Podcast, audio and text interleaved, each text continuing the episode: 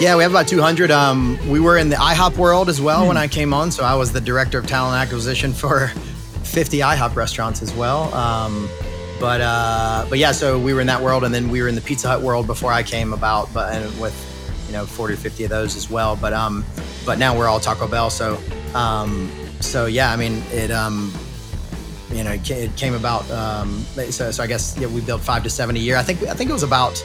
I think we had about 170. You know, because we'll offset some here or there uh, if towns move down the road. You know, and lease lease runs out. Um, but uh, but yeah, so that's um, so so we're we're right at uh, probably you know 10 15 percent more. Welcome to the I Fired My Boss franchise podcast. My name's Dan Claps, founder and CEO of Franchise Playbook, a franchisor platform where we create, own, and operate dynamic franchise brands in the mobile services space. And my life's goal is to help people just like you fire their boss and become a business owner. And I'm Christian Dadulak, top franchise consultant and co founder of Real Franchising, a leading franchise consulting firm. And together, we're on a mission to help people fire their boss, hire themselves, and live the American dream through franchise ownership.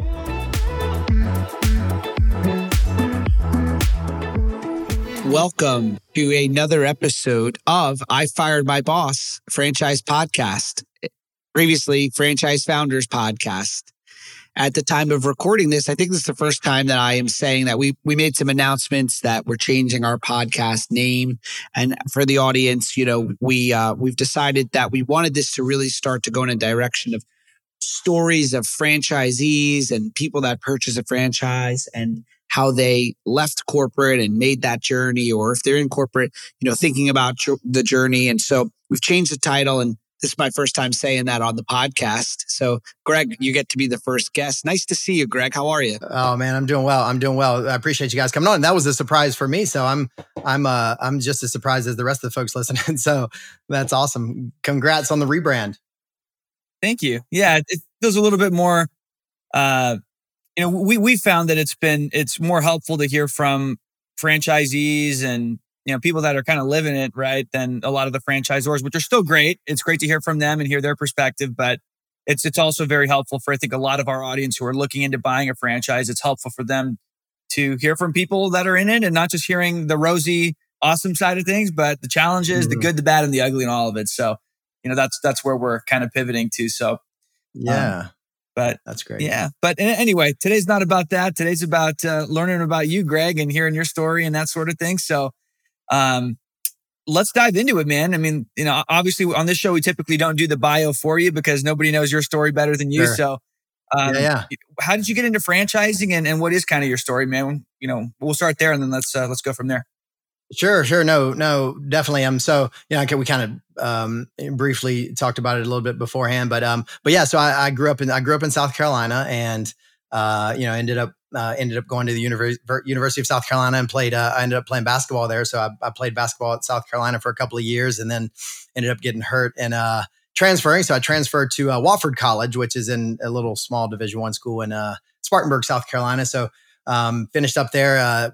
Played three years there, and then so so really my story, uh, you know, professionally didn't start um, until so then I, got to play professional basketball overseas. So I played I played pro basketball in Greece actually for five years. So um, in the in the mid two thousands, uh, I was I was over there. So I was um, I'm a Greek uh, now I have my Greek citizenship. I'm a, I'm I have a, have a had a Greek background, so um, it was sort of easier to to transition over there and and be able to um, be able to get a, get you know get in. And so you sign a sign a contract and I played in different five different cities over the over those five years. So just a really awesome you know super lucky to have been able to experience that. Uh and you know I, I wanted to keep playing but but you know I was I was uh, we were talking Christian I was I was your age. I was you know in my late 20s and you know kind of said hey um you know you don't want to be in your mid 30s uh you know kind of still hanging on and you know not having a um not having some something to sort of fall back on and i've seen a lot you know i've seen that with a lot of former former athletes and teammates of mine and so you know i kind of had that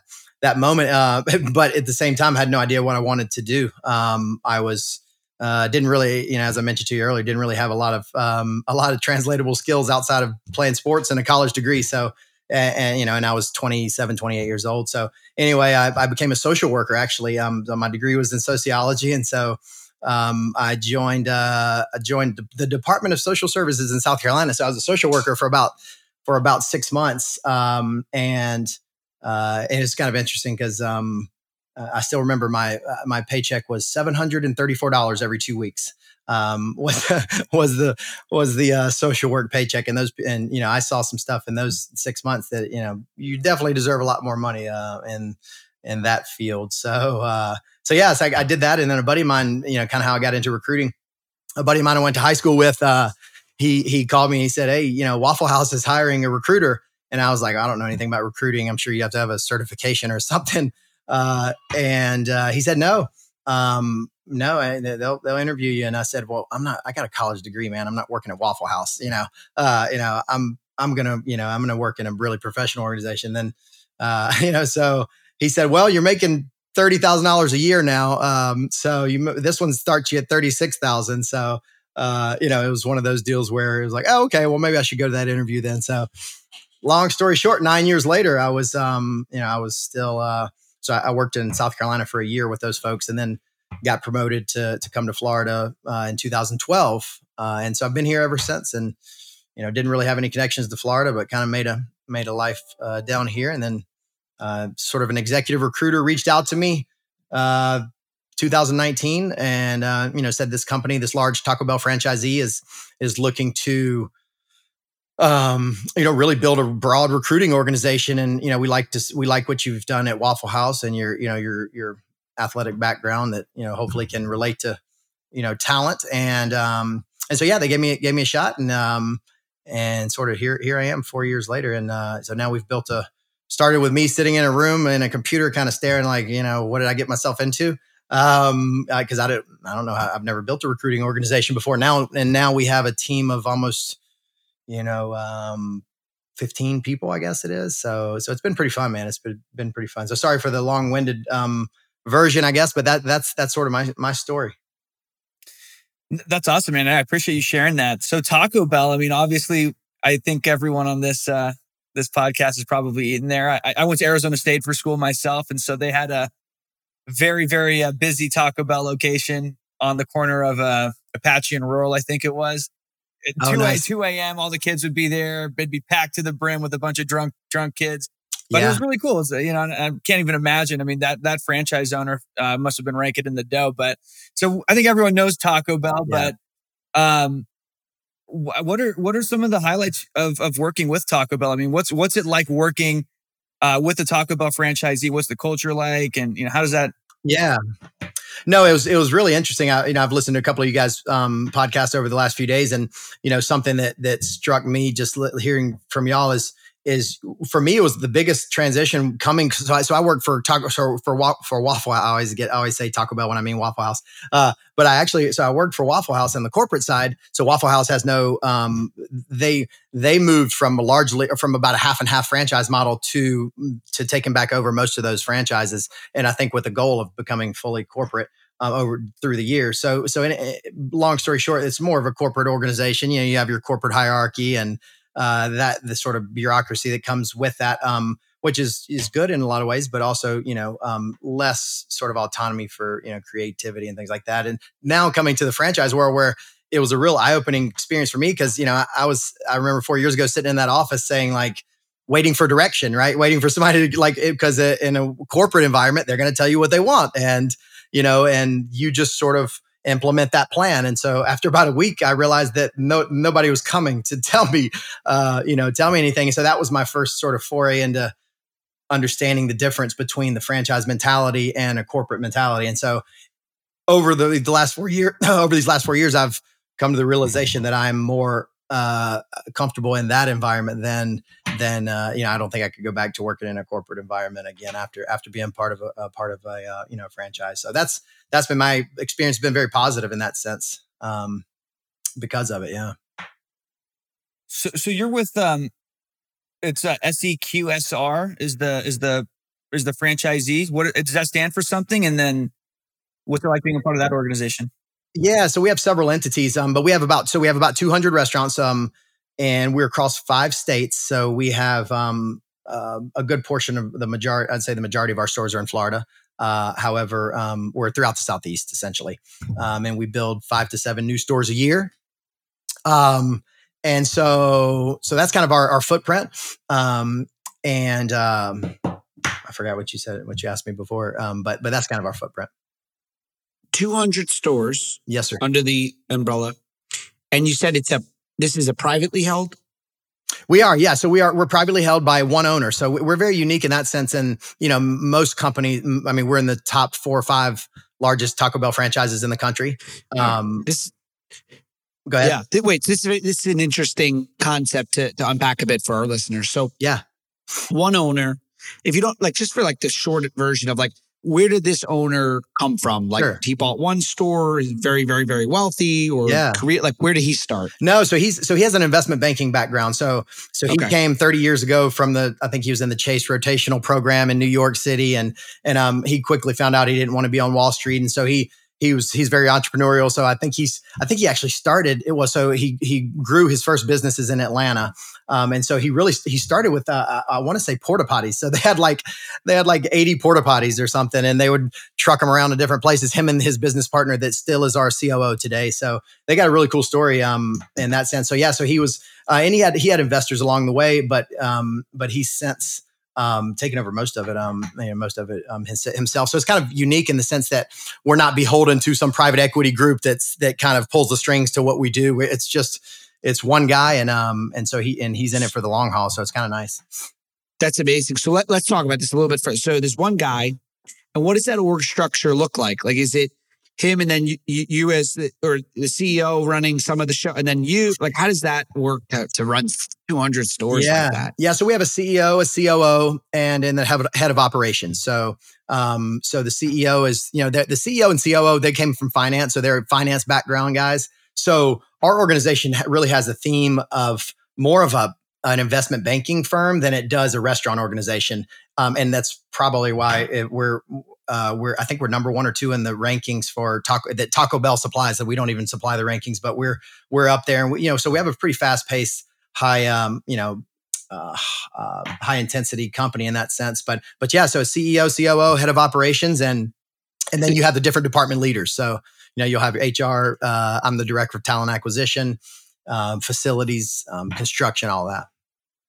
So it's interesting because this is a, a, topic of debate often about you know owning a business and having operating partners or having people, you know, run the business. This is at the extreme where someone's able to own 200 locations. Sure. And I have a friend that owns 120 Popeyes and he is definitely outside. It's a village. His whole family is involved. It's amazing.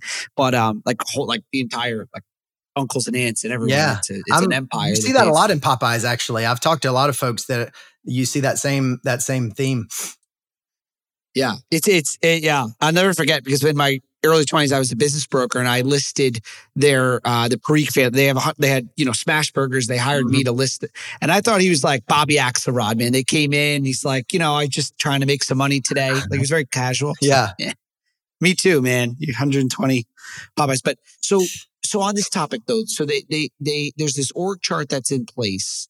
Um, and then is does and maybe you can't get into details, but like, are the managers involved in like the the EBITDA performance of the business? Yeah. Is everyone trying to, you know, how does that work? No, that's a great question. And, um, and, you know, um, no, happy to talk about that. What I, what I would say is we are and we're very we're probably unique uh, other than uh, you know coming from other brands um, because we do allow the GMs to see their P&Ls and and they manage their p&l so you know it's that same that same you know uh, vein that runs through I think our whole company. It's that, that sort of business ownership mentality. Uh, and so yeah so they they see their P&Ls you know we train them to you know we we have furthering education and training constantly on how to manage your P&L how to manage your labor. Um, whereas a lot of other companies I've seen there's no line of sight to the P&L. It's, you know, um, particularly in corporate organizations. I, sorry, I, I, couldn't, I couldn't agree more. Like, you know, you know, my, my background has been in business and, and in franchising. I, when I launched Playbook, I, this past summer after exiting my business, I became obsessed with the private equity structure. I'm fascinated by how they're able to run businesses and everyone is, is, is aligned. And so I spent a lot of time learning about structuring companies. And so when we structured Playbook, it's we're kind of like P in the way we structured our, our business. And everyone See, I believe in that full transparency. There's a great book out there called The Great Game of Business. Okay. And that book talks about um it yeah, it's the great game of business and it's um it talks about basically this level of management where people can see the P&L. Yeah. Total transparency. And at the end of the day, like if you're working at Amazon as a corporate person, um, you could see that the business is spitting off a certain amount. Jeff Bezos worth a certain amount. Mhm. This is an extreme, but like you don't then say, well, Jeff, I deserve way more. You, the market pays you what you're able to make. Like you can't just say, well, you're making billions, so I need to make millions, right? So Sure. th- this belief that like as a business owner, if you take the financial risk and you put the time, you, you deserve the, the capital that you're making. But when your team can see what the business is making, as long as you're of course paying them you know, well, Yeah. um, people you'd be surprised when people see, hey, wow, we're not making as much as I thought. It's way harder. Wow, we were we lost money this month.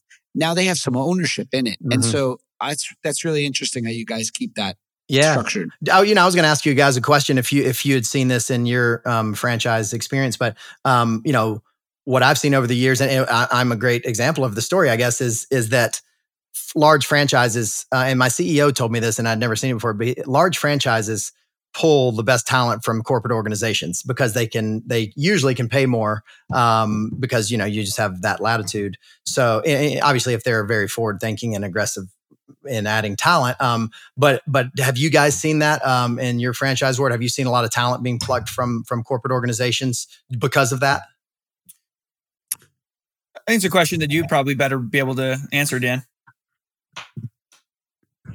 Well, I can tell you that I went out to launch a franchisor and quickly realized if I built the vision of a platform and that was the goal, I could attract much different people because they wanted to build a larger vision. Mhm. Uh, so, yes, we definitely get people pl- applying from private equity backed organizations. Mhm. Um, but that's because, like, I mean, when you think about like a startup and a certain culture that Playbook has, we definitely have like that.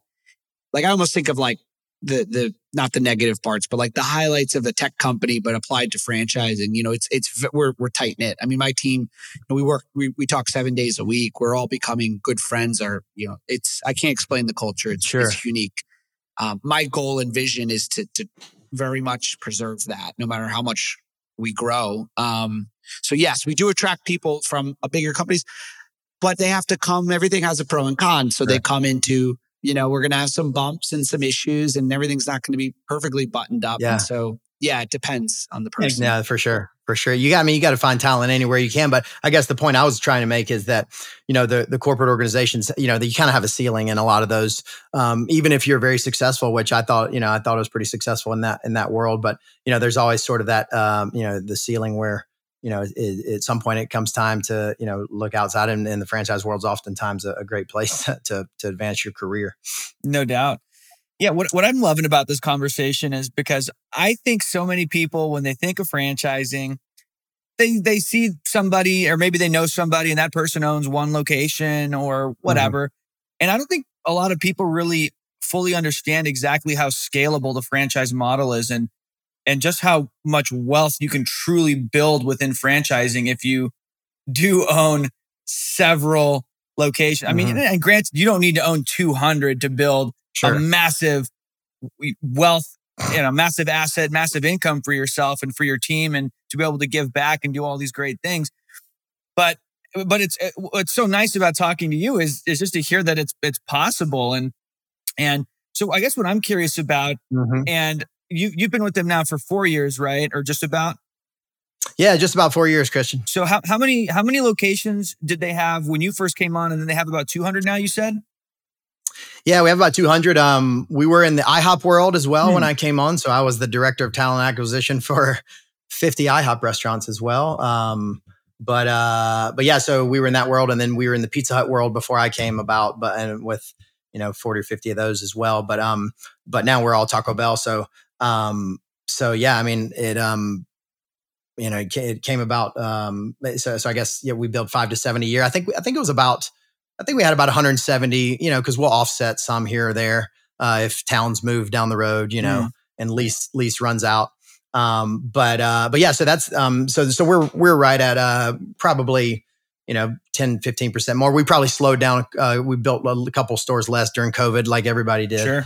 um kind of slowed down a bit but um but yeah that's been a really that's been honestly the, the most exciting thing for me uh being in this company is just becoming more well-rounded because you're in when you're in the franchise world you're just exposed to way more of the business um you know it at Waffle House, you know, I saw my recruiting world, and that was kind of where it ends. Um, you know, they, you know, there's really no value um, that you can add outside of that. Uh, but you know, I've learned so much about construction and development and real estate. I mean, I, I get more excited when I'm listening to the real estate presentations than I do half of the time on my own. Um, just because that commercial real estate is, uh, you know, that whole that whole bucket is just so fascinating to me. Like, you know, where to move stores. I mean, it's like they say it's like playing Monopoly. That's our CEO. He's like, it's just all it is is Monopoly. I mean, that's you can you can make it complicated, but that's what it is.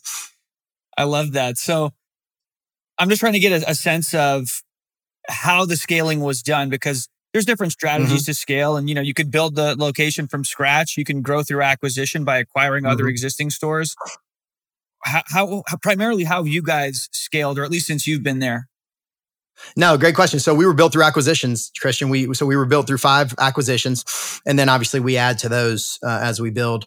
Um, and so that's why when you say we're Southeast QSR, I don't even think I answered the question, but um, Southeast QSR uh, is one of our entities. So mm. um, so but, but it's kind of where we're common. You, if you have five entities, you got to be known by something. So right. Um, so historically we've been you know Southeast QSR I think was the first acquisition. So anyway, we're we're kind of commonly referred to, and and that's what I made our LinkedIn um, you know page is to call us Southeast QSR. So so yeah, built through acquisitions and um and then continue to grow.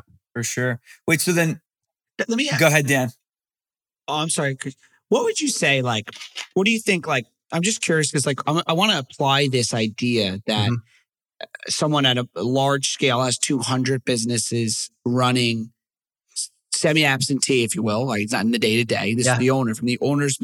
What do you think the day to day for the the owner is it, it, if anything is he involved or, or, is it pretty much hands off or is it yeah i'm assuming that's a pretty a lot of financial uh, controller type work mm-hmm. but cfo type work but yeah what is what do you think the day looks like yeah, no, you're you're exactly right, and it varies wildly from. I mean, I, have talked to a lot of uh, CEOs from other organizations and and other executives from other organizations, and it runs the gamut of a CEO that's you know that's in the office from you know seven in the morning to six at night every day to the CEO like ours uh, well, I shouldn't say that, like to a CEO that is totally, totally hands off and, you know, just kind of shows up at the quarterly meetings.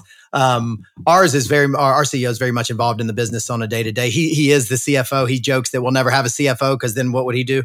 Um, but, uh, but yeah, so he's, he's our, he's essentially our CFO with his banking background, our investment banking background. Um, but yeah, he's, he's in it. Uh, he's in it. He's a, he's a passionate, um, you know 60 something year old man um, i can tell you that. I've never met anybody that is has the drive for excellence um, that this guy does you know. You don't point is you don't you don't stumble across 200 restaurants i guess put it that way. Um, yeah, you know, right. you know uh, he lives it like you guys say. Yeah no doubt. Definitely doesn't happen by accident. You have to be pretty intentional to achieve that level of growth. Yeah no definitely. I, yeah I mean, on a per, I, I know for me, like I thought I worked hard before, and now I realized I wasn't working hard. this is hard. Being a franchisor is hard, harder in a good way, but to get, I can't imagine what it takes to build 200 stores. It takes hard work, but also consistent for 30 years. Like you said, it's it's it's, mm-hmm. a, a, lifestyle that he chose to, to pursue. Yeah, when it comes down, I, what what I think separates somebody that you know has the capacity for, you know, maybe 10 stores or 15 stores. We have some little small franchise, smaller franchises around here. And I think the difference is his, uh, his ability to like leverage, um, you know, credit and leverage, you know, financing is just expert level is probably not even high enough of what this guy is. I mean, he's, he knows so uh, intricately, you know, how a business works financially and how to leverage to you know to buy more businesses or to or when is the he's actually made some of his best decisions have been to shed and sell you know um, a, a 10 stores here. Um, you know so he's he's just really forward thinking and and he can really see that's what I admire about our CEO is is number one skill outside of obviously the financing and the finance piece that that a lot of smaller franchises don't have. But he's I think what separates him is he's able to see what's going to happen. And he's done this time and time again since I've been here. He's able to see the headwinds that are coming um, before they happen, and and and frankly, before it's you know um, the the industry sees it, and before other franchises uh, see it, we raise wages. We had to be really aggressive on raising wages over the last year. Um, you know, literally overnight, we did. I mean, we it was a nine one one for us. He was like, "I want you to put all five thousand employees in a bucket, and they're of what you know whatever bucket they're in they're going to get that raise and and like overnight. So and he was doing this before other people were and i think it really kept us afloat during those times during covid uh, or during the sort of the the covid recovery period where no nobody was coming back to work. Um you know he was he was uh forward thinking enough to raise wages and we opened our dining rooms well before most other folks did. So anyway i think that's his his probably biggest skill is he just sees things before other people do. Yeah i mean let's let's dive into that because obviously we're we're out in the market cycle. Everyone is thinking uh, we're either in a recession or we're heading into one, and inflation has been high, and now it's it's slowing down a little bit now, but usually that you know there's a reason for that, and that might be because the economy is slowing down. So, yeah. what what sort of economic headwinds right now are influencing decisions? I mean, I guess we know the the the headwinds that are maybe influencing the decisions, but what are what what kind of whatever you guys can talk about, but you know what kind of decision making is happening now? I mean, what is what is he seeing on the horizon, and what sort mm-hmm. of decisions are being made to to deal with that?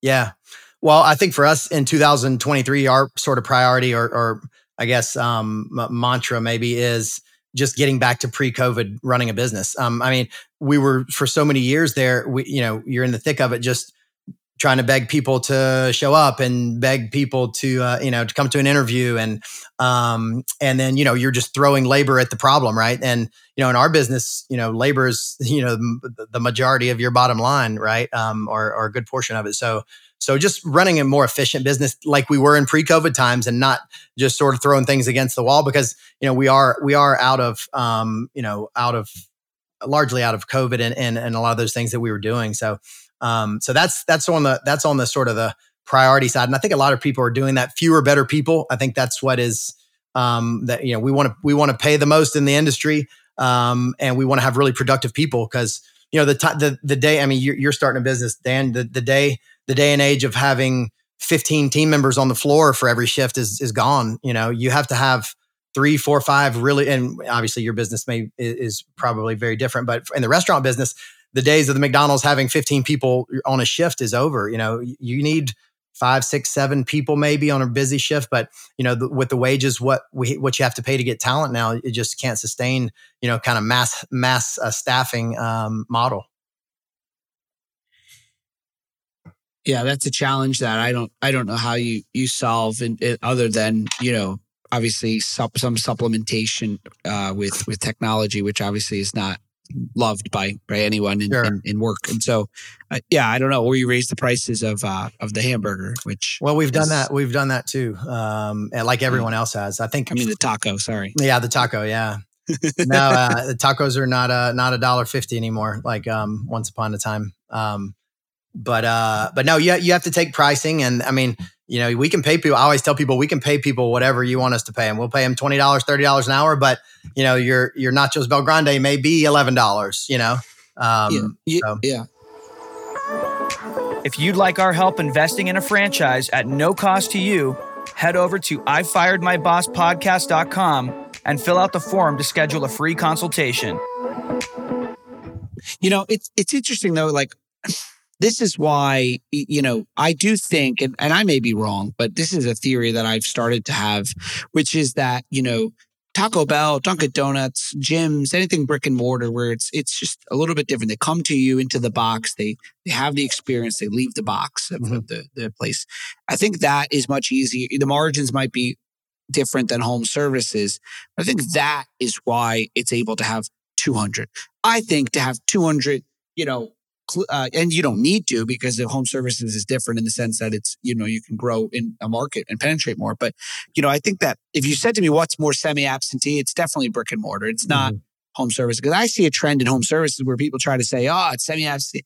It's very hard to run a mm-hmm. home services business without having a lot of involvement in the beginning at least. Whereas yeah, i think a taco bell model lends itself to being able to scale uh, to 200 I don't want to say easier, but it is mm-hmm. more scalable in that sense. What What do you think, Christian? Or or Greg? Well, it's less about building say. I mean, you're you're trying to build business, right? You're trying to build business, and uh, whereas you know Taco Bell corporate, I mean, Taco Bell has about the best marketing team that you'll find. Right. I mean, go try to turn your TV on and not see a Taco Bell ad, like you know, or a sporting event or whatever. So you know, we have a really strong you know they have a really strong national marketing um, platform. So for us it's not as much about building sales as it is about running a really good established business. But you know you're so you're in a space where you got to you got to you know you got to find find clients and find business. So that's a hands-on deal there man.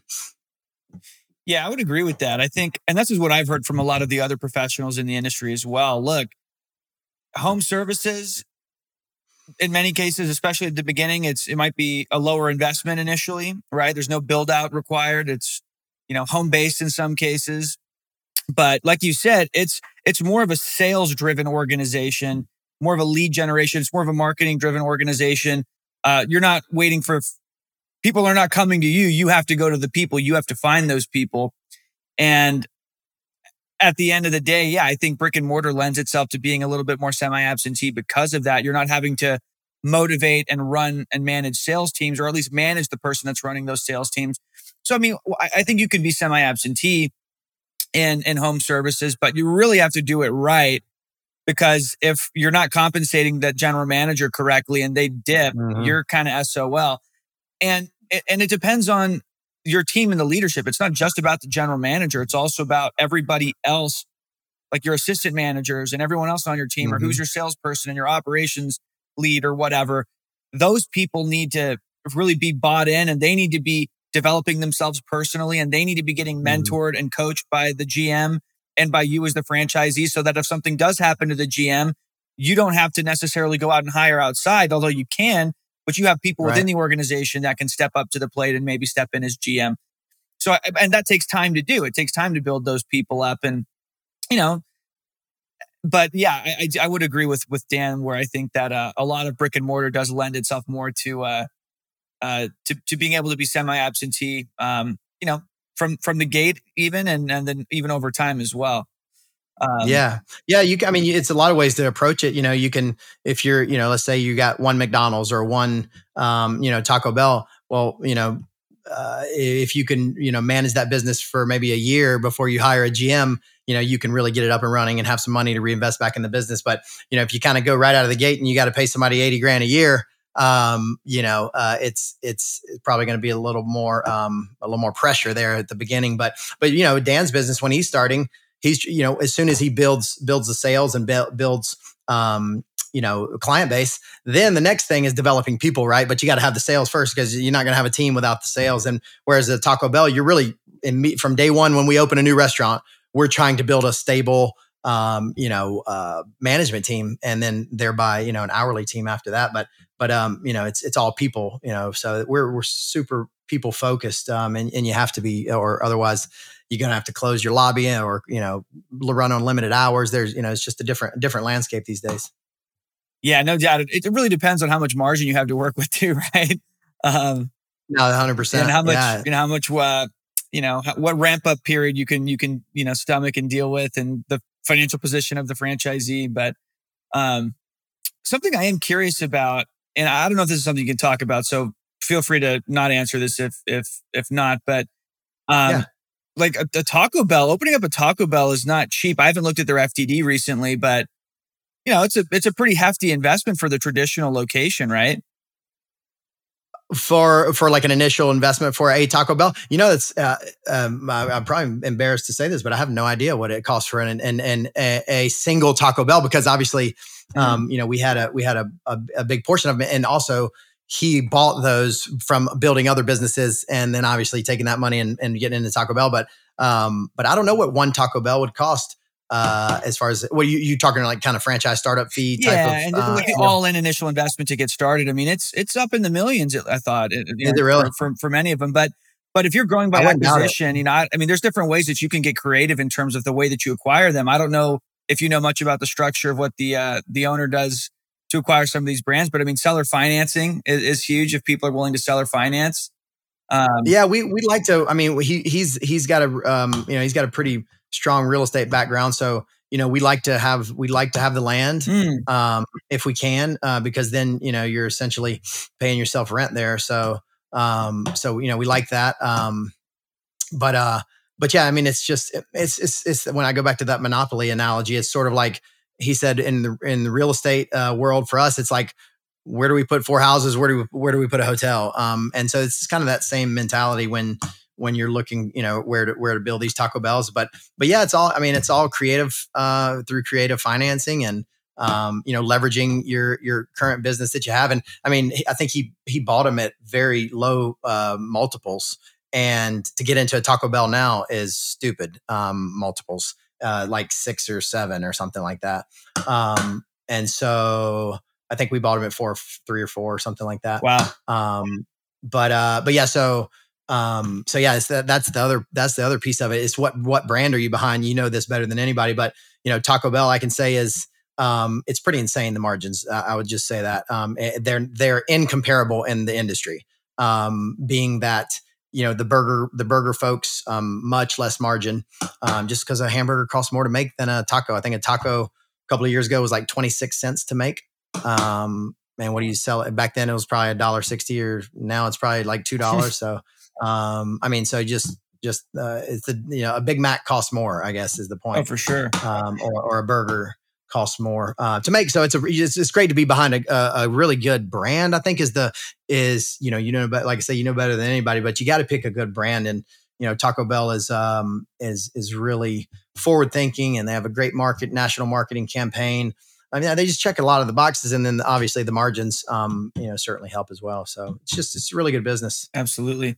So I know you mentioned before that you uh, that uh, SEQSR had owned um, qu- quite a few IHOPs and quite a few Pizza Huts.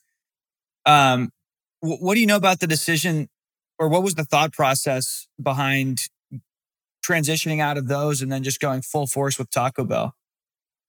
Yeah, so Southeast QSR uh, didn't own it; it was an, another company. But yeah, Oh, I get I get what you're saying. No, I get what you're saying. But um, but but so the IHOPs were always a small part of the business as far as you know our uh well for return first, but um, but also sort of our efforts.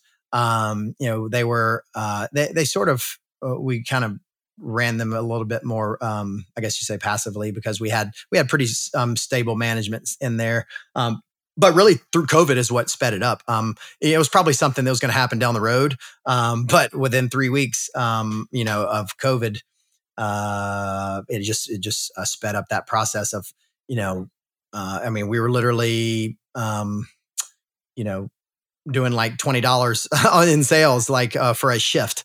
Um, and so you just can't hemorrhage money for that long. Um, you know, Waffle House, where I came from, um, furloughed all of the recruiters uh, within two weeks of of COVID happening. So you just saw this sort of whiplash, um, you know, of of um, whether it be downsizing or eliminating or furloughing, all the things that happened. And uh, you know, we were not um, we weren't. Uh, we were not uh, immune to that, but luckily, obviously, if you had a drive-through, you were on the opposite side. So it's like our IHOP business um, obviously struggled through that, and then uh, and on the other side, we're doing record sales and drive-through, and, and still continue um, to do record sales week in and week out um, in the Taco Bell business. So it's kind of kind of interesting to see the both. Yeah, for sure. I mean, yeah, the, the the thing that's tough with IHOP is during the pandemic, there isn't exactly a, a drive through for pancakes. So, uh, No, and they don't travel well either. right, exactly. So Eggs can- and pancakes are not are not good travel uh, catering items either. But you know, they tried. Uh, the, anybody that had a you know sit down presence that you know couldn't serve food through the drive through, you had to get really creative back then. So you know, catering became a huge thing, and um, and then you know, I think it, the digital really was sped up. Um, you know, people's uh, willingness to use digital. I mean, digital was always you know, mobile orders was always you know, couple of percents of our sales, and now it's like ten um, if not in some markets 20 um, so you know people are getting more comfortable with that mobile ordering uh, mobile mobile ordering uh, feature as well so that's that's kind of a development that's been interesting Got it. No, makes sense. Makes Yeah. sense. Yeah, technology and you know, people are getting pretty ki- uh, addicted to convenience. I mean, we've already. I mean, most of us we've grown up in you know relative convenience, but I mean, some of the stuff you can do now with Amazon Prime and everything. I mean, it's crazy. And so, yeah, ordering, ordering and using that app is it's helpful. Uber Eats and all that. So for sure, for sure. So, so where do you guys go now as an organization? I mean, because in so many people's minds, I'm sure that are listening to this, they're like, "All right, 200 plus Taco Bells, you kind of won the game, right? I mean, is it time to put the sure, monopoly sure. pieces back in the box, or is it? I mean, I'm of the mindset that you're either growing or you're dying. Maintaining sure. maintenance is a myth. I don't think that you're going to maintain. The, the market shifts, landscapes change. You have to be dynamic and be able to pivot. So there's no such thing as just keeping what you have and staying still. You're either growing and advancing mm-hmm. or you're shrinking back. So what are the goals of the organization? Where are you guys looking to move forward? Is it, are you guys looking to get to 300 Taco Bells, 500? Are you looking to expand into other brands? What's the, what's the mindset? Yeah, no, that's a that's a great question, and, and I've I've asked that same question. Um, you know, when I when I first started after I was here for a few months, I was like, uh, uh, how is this guy on fire so much? Like he's already made it. Like the, he's he's there. Uh, and you know, how does he have this burning, you know, sort of uh, desire for excellence? And you know, so it was very inspiring, first of all. But um, but just to see that drive was really cool. And I mean, that's that's why he, you know he's he, he is where he is. But but you know, that, but at the same time, he doesn't stop. Like you know, and and and thereby, you know, we um we sort of follow that lead in the sense of you know we want to be the best Taco Bell organization there is. Um, we don't. He doesn't care, and we don't care about size. Um, you know, we're not trying to have three or 400 stores. Um, you know, we're slow and steady. Like that, there's a reason why he has, you know, like I say, has this many that have been so successful for so long. You know, he's, I think 15 years or so he's had him, but, and it's because of the slow and steady growth. You know, he's not a, you've seen him before. Everybody's seen, uh, man, there's 10 coffee shops in my town and, you know, um, and I didn't even know there was one. And, and then a year later, the 10 coffee shops are closed. Right. And you, and, and, uh, because, you know, you don't have time to build that infrastructure and maybe your financing maybe is not always mm. where it mm. needs to be and you're sort of overly leveraged and all of that and so he's he's uh you know he's been smart not to make those decisions and just that slow and steady growth and um and so that's really the the the goal for us moving forward is like i said to, to run a more efficient business um and and just have fewer better people we want to keep raising the t- level of talent in the organization you know which is obviously my job um so so that's a that's a big part of what we're trying to do is um you know we want to be the we want to be better than Taco Bell corporate. We want to be better than any other large franchise. Um, and we're you know we're, we're we're pretty pretty close to there now. But but yeah, you know, continued uh, like you say, continued growth or um, or you know you get stagnant. So right. um, so yeah, we've we've done a lot of succession planning over the year over these last few years too because we you know, we had a lot of legacy leadership that had been with us for you know since the beginning essentially, and um, so a lot of our market leaders were you know getting near retirement and um, and so that was a big part of why I came on. So um, and so yeah, we've added a lot of a lot of strong talent to the business in the last couple of years. It's fantastic. Yeah, so it sounds like you're not trying to, you know, do bite off more than you can chew. You're, you're doing it smart and strategically if you do grow, but a lot of it sounds like you guys are just trying to grow at the unit level. You know, grow the units you already have, run more efficient operations, grow the revenue that you have, and then I'm sure if opportunities come to add more, you guys will. But but you're not doing it in a way that's irresponsible and too much too soon, which makes yeah. a ton of sense to me. No, the you know the challenge though, Christian, is that you know where do you know that it has a t- that I mean, how far are you from a Taco Bell right now? Not far. Not far. So most people aren't, and so you know you can't just play. You know, it's not. Eh, I heard you on another podcast talk about it. it you know, it really makes a difference. Um, you know, uh, if you if you're in a more of an emerging brand, you can have a, a, territory and kind of build where you want, and you can own that market. You know, you got to get really creative with uh, with growing Taco Bells because you can't just plop one down next to another one with the impact um, that you'd have. So you have to really be creative uh, where you where you put them, and so that's that's why um, that's why we have such a you know um, such an in depth research process from our real estate team as they're identifying sites and all that because you know, uh, I think, and for example, in Tampa, I think there's 42 DMAs that you can build Taco Bells in, and 39 of them you can't build a Taco Bell in. So, wow. um, you know, so you got to, you know, that's why you see you're seeing a lot of more rural areas being real growth markets, and why a lot of folks are moving to the southeast and companies are coming to Texas and Florida because you know you still have an element of of um, you know obviously no state income tax and things like that but you have uh, also more more um, you know more geography and you know uh, rural rural areas that you can grow your brand um, as well. So makes makes total sense to me, man. Um, yeah. Well, cool. I mean, I think this was awesome. I think this was really exciting for people to hear just how big you can get as a franchisee. I mean, the sky really is the limit. And so I, I encourage people to dream big. I mean, if if you're cool with just one location, awesome. You know, make sure you communicate that that vision to your team. But if you do want to grow, you know, there's no reason you should stop at three or five. You could grow into 200 if you want, right? You don't have to, but it just seems, yeah. it just seems like so much fun. And again, when you think about it in terms of monopoly and you, and you almost gamify it, I think it just sounds like mm-hmm. a blast to be able to do that because you're changing lives along the way. All the people that are a part of the organization, the skills that they're learning and, and, uh, you know, bringing some tasty food uh, all across America, man. I love that, uh, that no, you, supreme. you got, you got to have it. You got to have it. Uh, no, I'll just, I'll just say one more thing. I, I was, I was going to say for, you know, for folks that are listening that, yeah. you know, maybe, maybe starting their career or, or, or potentially looking to talk to you to get into a franchise or, or some other business, you know, cause obviously you're, you're going to have a lot of entrepreneurs that, that, you know, look to you guys.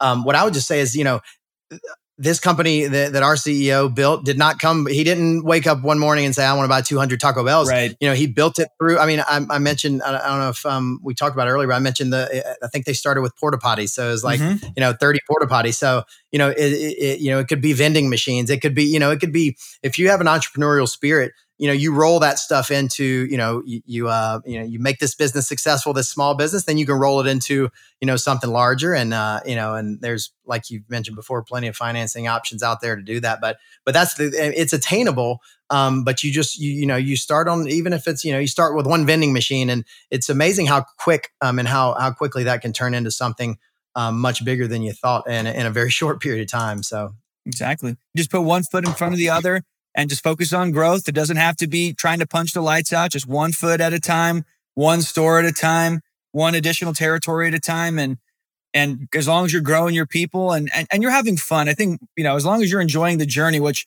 I'm sure mm-hmm. that, uh, you know, the, the, the franchisee that you work with that, that blew this up with you guys and with your help, you know, I'm sure he had a blast doing it. Right. And, and, and that's probably why oh, he's oh, yeah. continuing to be so involved because it's probably fun for him. So, you know, so I, I think it's it's it's easy to get to focus just on the, the, the destination and getting to however many locations it is that you maybe have in mind. But just start start building, have fun with the process, and then maybe someday you wake up where you're at the point where you have a massive franchise organization as a franchisee and you have 200 plus stores.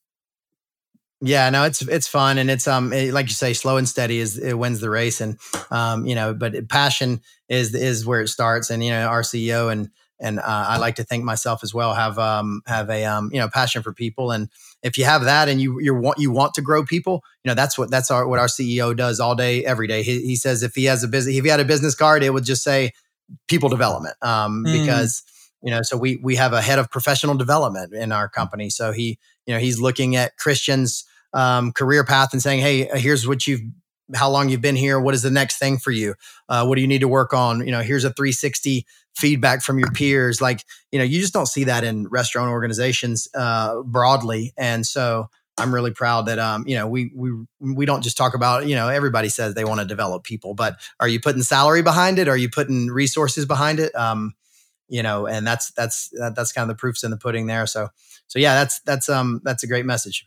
For sure. Yeah it's such a different mentality no doubt about it man it's a way different mentality coming from corporate to coming into a you know an organization like this um I, I yeah. love that so much. Having, if I could put one thing on my business card, it would be, what was it, people management or or or people? Well, people develop people, people development or training. Yeah. I, think yeah. he either said people development or training, but that's, I mean, that's all it is. right. Know? If you can get um, good at building up people, everything else will fall into place. That's what I, the routine theme that I hear from so many franchisees and franchisors I talk to.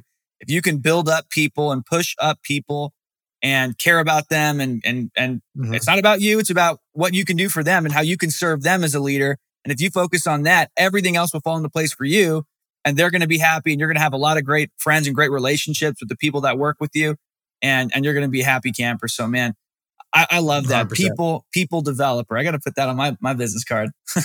People developer people developer. Yeah that no it definitely is. Uh, it, it's it's what keeps it going. And you know i'm a recruiter right? So i'm looking for outside talent but you know you can only hire so much external uh, you know you have to develop internal um, mm. um, and so i always, we always try to strike a balance with that because you know you don't want to have 100% internal promotions either because you erode your talent very quickly. However you can't have 100% external either because then you erode the culture and you erode the career path and motivation. you know sort of that motivation yeah for you know where's the carrot where's the next carrot for the employee if if you just if they know that you're just going to hire somebody outside to be their boss so what doesn't matter anyway. Um, and so but there's a really balance a real balance you have to strike there um, because you do have to infuse the organization with talent but at the same time um, you have to have really strong internal development programs um, you know, and that can be a 200 store business, or that could be, you know, um, one great clips, you know, or or or one small business, right? Um, it's it's no different. Absolutely, man. Well, anything you want to leave the audience with, like a last piece of wisdom or piece of advice when it comes to maybe talent acquisition or just mindset as, as they grow their franchise? Anything at all? Yeah, I would just say open mind. Keep an open mind. I'll tell you, I, I didn't. Um, I wouldn't have thought in a million years I would have worked for a Waffle House uh, nor Taco Bell, and, uh, and, and much less in a recruiting capacity. So I would just say keep an open mind to what's out there. Not only you know in your world, you're you're trying to have people keep an open mind about uh, you know franchise opportunity they, they may not have ever thought in a million years they would be doing. Um, but but oftentimes people you know uh, think or, or get pigeonholed into you know this is just the next thing that I'm going to do, and you know I can move to this position to this position and and um, you know sort of move up the corporate ladder. But I'll just say if you if you have more of an open mind and and a little bit of a risk taker, uh, you can um, you know you can you can do things that you never you never thought you'd be doing. And I'm I'm a good example of that. I, I have no no real skill, uh, marketable skill coming in, and and you know leading a recruiting department has been has been a really a really cool learning experience. So I appreciate you having me on here, Christian. Absolutely, man. Greg, thanks for coming on, man. This has been so fun to talk about and super inspiring for me and, and I'm sure for the audience that's listening. So really appreciate your time, man. Thanks for coming on. Uh, thanks everyone for hopping on to another episode of the Franchise Founders Podcast. Uh, as always, if you'd like our help buying a franchise and figuring out which opportunities might be the right fit for you, reach out to us and uh, we'll help you out franchisefounders at gmail.com. Although we're likely going to be changing that email uh, pretty soon uh, because we are rebranding. Um, mm-hmm. And then, of course, if you got some value out of this episode and really found it helpful and excited, share it. Share it with people you know. Share it on Facebook, Instagram, wherever it is. And uh, leave a review as well. We appreciate that. That helps us to reach more people, uh, preach the good message that is franchising and the, the changes that it can make in people's lives and the wealth it can help people create. You're fired. If you want to say those words to your boss, make sure you head on over to ifiredmybosspodcast.com and fill out the form to schedule a no cost consultation. And if you enjoyed this episode, make sure to subscribe, leave a review, and share with a friend who might also want to fire their boss.